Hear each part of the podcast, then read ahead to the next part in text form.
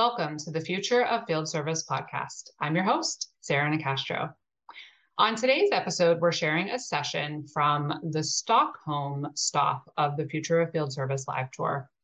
This session is with Roel Rentmeesters, who is the Vice President of Services for Munters. Roel has actually been on the podcast before discussing uh, both their servitization journey uh, as well as how the company implemented uh, remote assistance to aid in um, travel bans at the beginning of the pandemic. In this session, we talk about uh, where things are today um, on both of those fronts, focusing on the role remote service plays uh, in service delivery as an organization moves toward servitization. I hope you enjoy.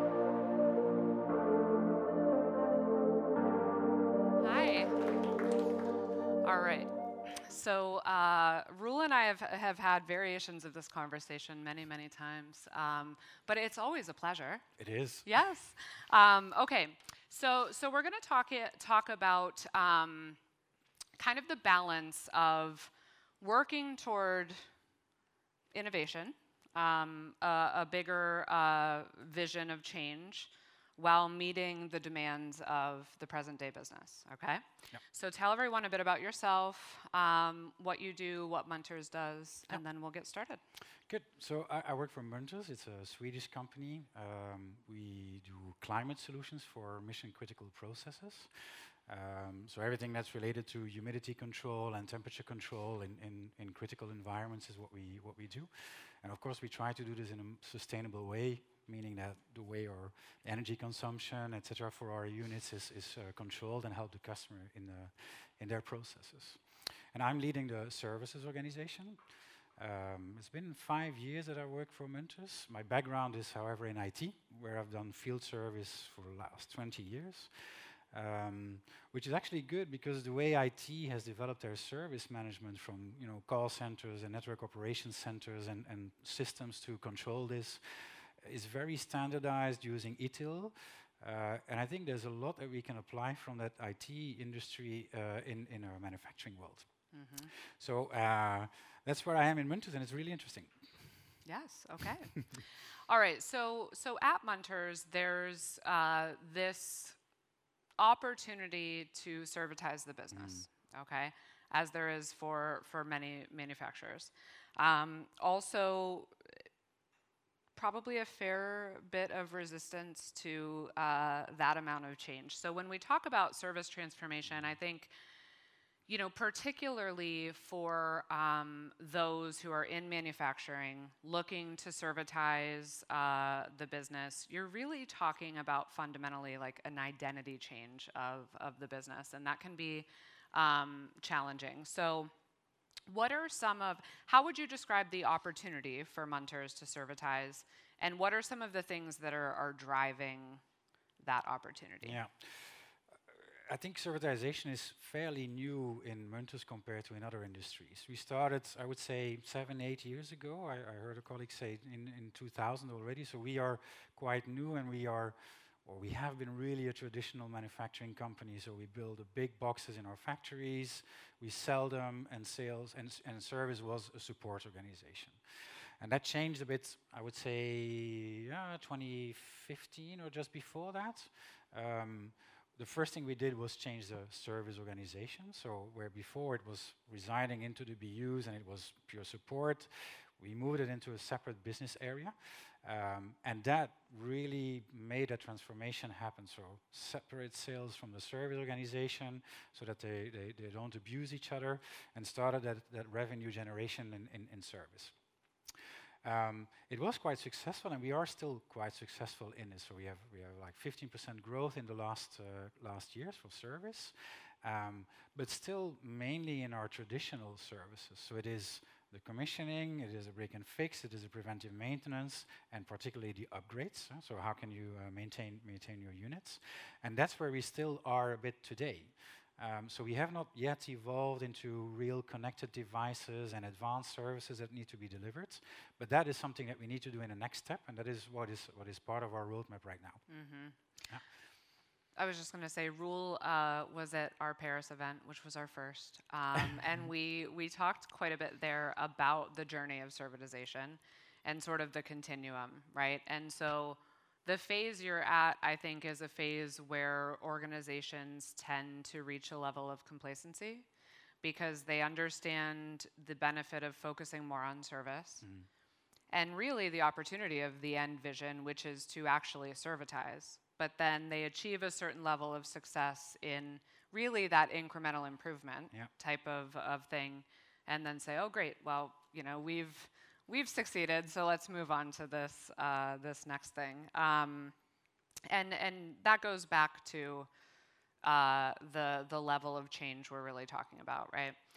So so it presents an opportunity for Munters. What are some of the aspects um, from the customer perspective that are are making service more important yeah. or, or a bigger opportunity? Yeah, you can clearly see that today in the markets, um, customers want more than a product. They want product with the services around it, yeah? and, and packaged, and they want to go into, you know, moving capex to OPEX, lease concept, where it embeds the whole service. And they also want to have more than just a box and, and you repair it when it's, when it's fixed. They would like to have a sustainable outcome uh, that you guarantee 99.x% of the time that thing is delivering what it needs. Huh? Customer wants to say, these are my requirements, and you just make sure they are fulfilled. Um, so less downtimes, more guarantees, um, and even using technologies and softwares where you can certainly even influence their environments. Yeah? If you have a view on their entire production process and you have sensors that are beyond your own device, you can do a lot of analysis in uh, in the customer environment. And one of the, the areas that we have, it's in the food industry. It's called food tech departments. They have sensors on the entire production from, from the egg up to a fillet of a, of a chicken. Mm -hmm. And they can say, if you give more water or your air quality or your airflow is like this, what is the influence on the fillet that comes out in the end? Does it take longer? Is it becoming bigger, too big to, to produce? So they can, they can pinpoint what is influencing your, pr your, pr your process. And we can do the same. If a door opens and there's a lot of external air coming in, you can say to customers, well, this is influencing your, your production. Why don't you have your deliveries at night as an example? Because we see the peaks in our, in our mm -hmm. unit saying, oh, something is changing in the environment, making that I need to work harder, I use more energy, or I even can't guarantee the outcome performance anymore. So that's why we need to go it's more than a box. It is, it is things around the box that we need to deliver. And customers want this, and they want also fast response times. Um, they want to avoid even technicians going on site. That's something that you specifically saw during COVID, where people were afraid of having foreigners coming into their environment. So they want different kind of ways to deliver service than you're doing traditionally today by sending out your technician with his parts and his screwdriver. Mm -hmm. So I, I, don't have a, a I don't create models. Okay, that's we'll leave that to Tim Baines um, at, at, the Advanced Services Group. But if I were to, to just make the, the continuum quite generic, right? So, so you start as product manufacturer, service as a cost center. Then you move to, to the phase of um, identifying more opportunity of service and its revenue contribution, and so putting more emphasis on it, which is really where you are today. Yep. Then you would move toward true servitization, yep. which is you're not selling products and services, you are selling the outcome. Yep. Okay. Um, and then the the point you brought up is a very good one, is that there really is a, a fourth phase of, of this journey for those who who choose it, which is if you connect devices in the way you would need to to servitize, you also, um, in certain industries or applications, often have access to information that your customers find a lot of value in. So this is where, you know, you can bring that insight, data, knowledge into the value proposition to kind of achieve that trusted advisor, yep. business partner type relationship. Yep. Um, okay, so let's talk about uh, the point you made, which is. Um, maybe in the future of field service, we uh, go into the field less, right? Yeah. Um, so during uh, the very early points of, of COVID, um, Munters recognized the opportunity to uh, deploy remote assistance, which is an augmented reality tool. Um, because you know the realities were you had technicians that could not travel, uh, et cetera.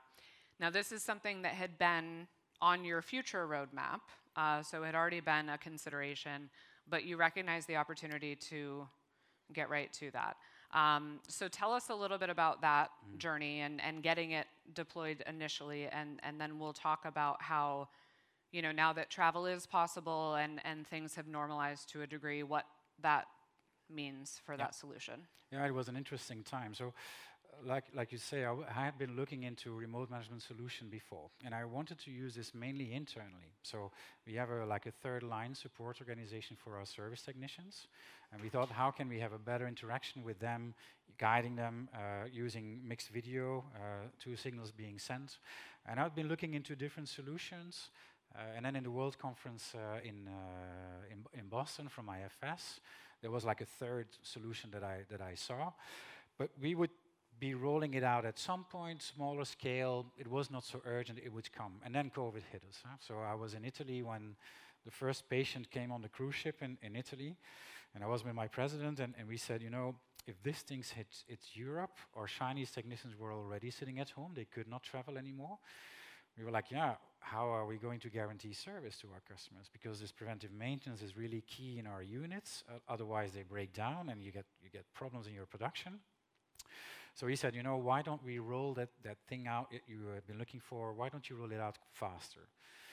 And so I contacted IFS and I said, you know, I, I saw this, um, this solution. I like it because it integrates with your field service management solution, meaning that if you have service calls and you would use this, the time you, you spend it, to whom you called, there would be a lot of registrations done uh, from the video link that you, you put in. So I like this for a future concept.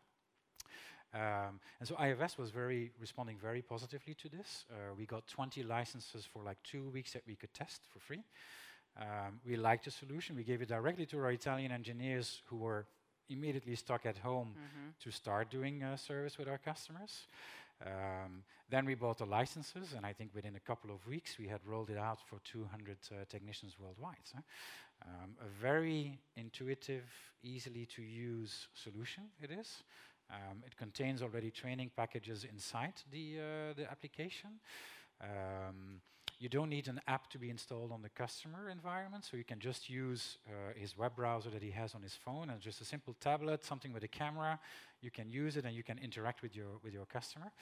Um, we asked our technicians to train to use it before, so they started calling each other using the solution and, and playing a little bit with it. And then we organized like seven training sessions where they could uh, dial into. Came in with concrete questions because they had been playing with the, with, the, with the system. And so within two weeks, we had rolled it out for 200 uh, technicians in, in 15 countries. Mm -hmm.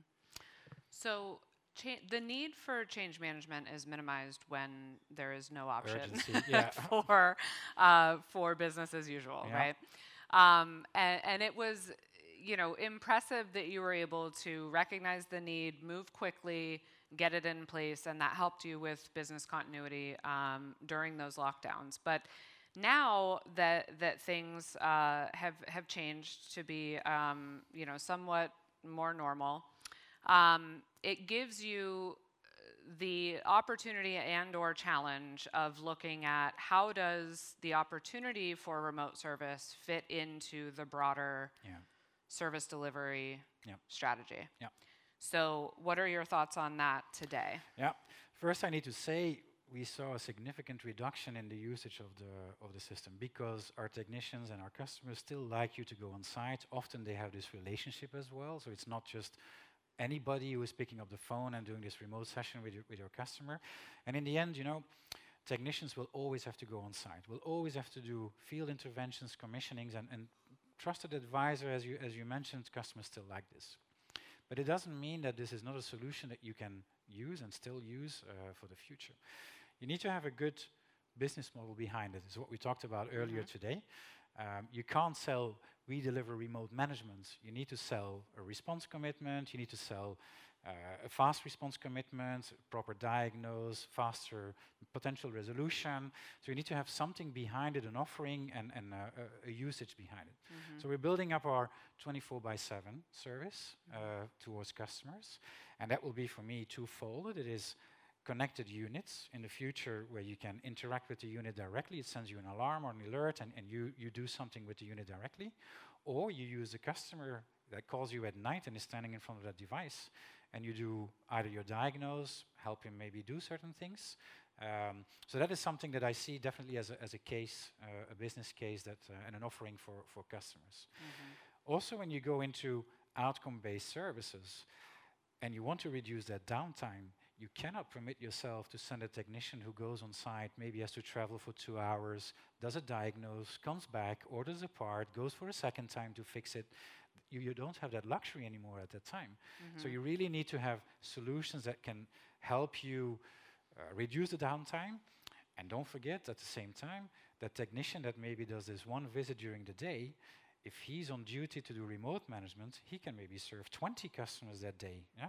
So from a value proposition for your customers, you have a, a different model. Yeah. Look at it also for warranty claims. Yeah? Warranty claims, it's a pure cost. So again, if you need to send a technician, you spend the time, you spend the costs.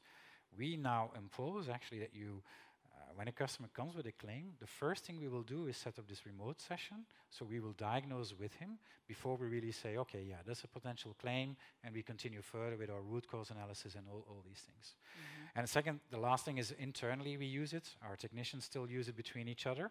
Um, the third line support is still using it. They, they haven't stopped using it.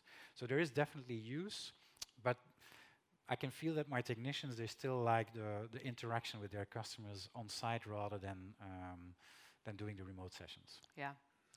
And I think part of the, um, the, the resistance uh, around remote service is that people think remote only instead of remote first, right? And so it, it's interesting if you go back to the outside in view and putting the customer first. Um, you know, having these capabilities and making sure that you know, if it's a quick and easy resolution, they're not waiting two hours or four hours mm. for someone to arrive just to flip a switch or what have you.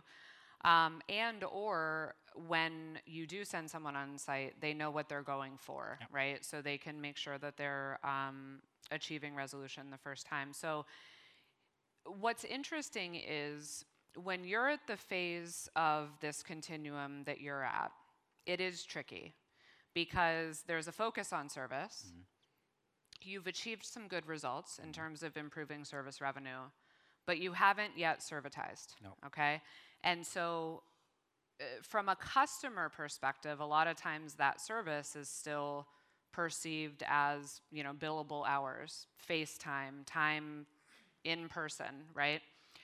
When you servitize, the potential for self service and remote service increase exponentially in the sense of you're no longer having to justify the reduction mm-hmm. of cost of service to your customers because you're only responsible for the out- outcome, yep. right? And so it's kind of the, the difference between that phase and the next and the role that mm. remote service can play are, are pretty significant. Um, now, that being said, the, the one other uh, point that I do see a lot of people having um, success with is using it for training of new technicians, yeah. right? So, we haven't talked about this a lot today, but in most of the cities that we've been to, most of the conversations I have, you know, there are real challenges in recruiting and hiring and, and retaining um, frontline workers. And so using uh, remote assistance, augmented reality as a way to have, you know, one very experienced technician uh, mentoring five or six or, or whatever uh, new technicians in the field allows you to speed their time to value when they come on board. So there are some really strong yep. Uh, uses. It's just a matter of, um, you know, like we talked about, the, the technology is here, the business model and everything else is here. And so when you have the capability, but that's not yet connected to your go-to-market strategy, you know, that's where, where some of that friction comes into play. Yep. Um, okay, so we talked earlier about people process technology. So in, in your position, you are responsible for all three, right? Yep. Um, which do you find the most challenging? Uh, the people one is the most important one mm -hmm. uh, mm-hmm. to start with. Um, today we uh, we are running an initiative inside Munters where we look into the entire end-to-end process and the systems that need to support that end-to-end -end process. So it's not just in the services organization; it is throughout the entire organization. It's a huge project, but we defined that if we want to move into that next stage for servitization, the basics needs to be in place. Mm-hmm. You need to have a steady field force, you need to have really good processes, and you need to have the systems and the technology to support your way of working. And systems is not one. Yeah, it's not one ERP that does it all. You need to integrate it all. So technology is amazing, but bringing it all together and having it support your entire end-to-end process is uh, is, a, is, a challenge. We've mm -hmm. been busy with this for two years now. There's 250 people working on that project. We're about to start a pilot in, in uh, end, of, end of January.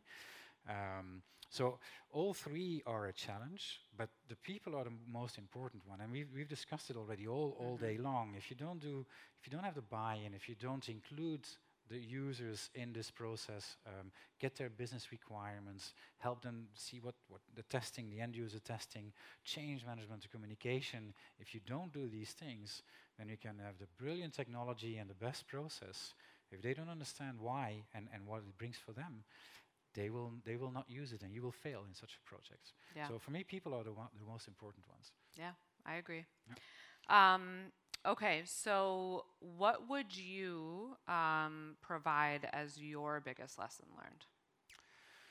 Um, I wanted to say that change management, mm -hmm. yeah, mm-hmm. and I think it's something that is very cumbersome today in Munters also because the team is working so hard on trying to get this thing to work that I think they forget about the communication, mm -hmm. they mm-hmm. forget about the inclusion.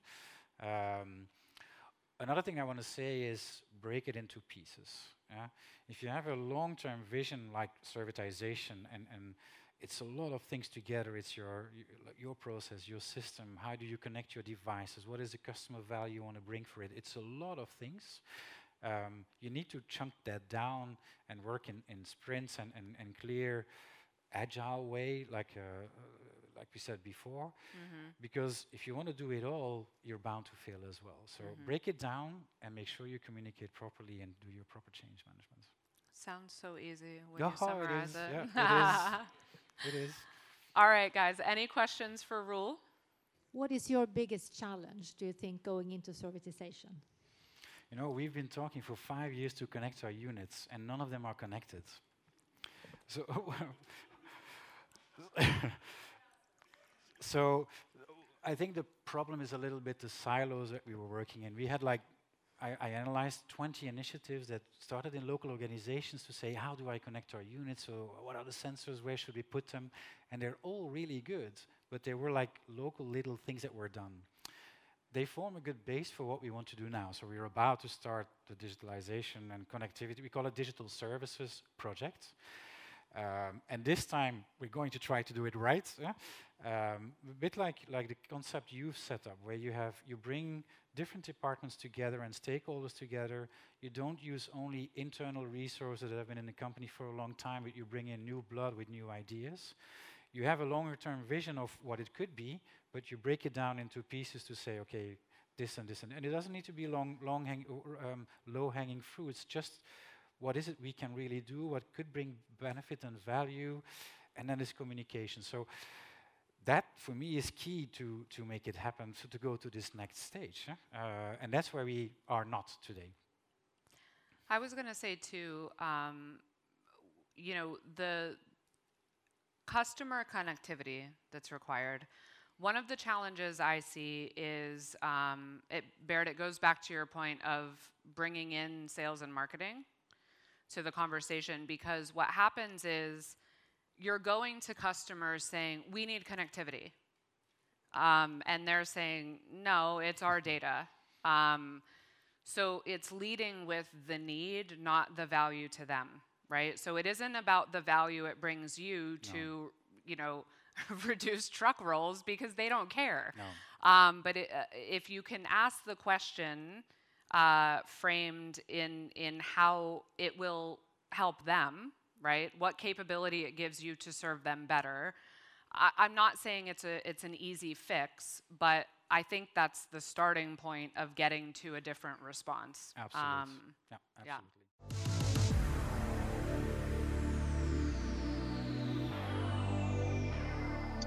All right. I hope you enjoyed that session from Roel. Uh, you can um, find more, including the earlier episodes uh, that he was featured on, by visiting us at futureoffieldservice.com. You can also find us on LinkedIn as well as Twitter at the Future of FS. The Future of Field Service podcast is published in partnership with IFS. You can learn more at ifs.com. As always, thank you for listening.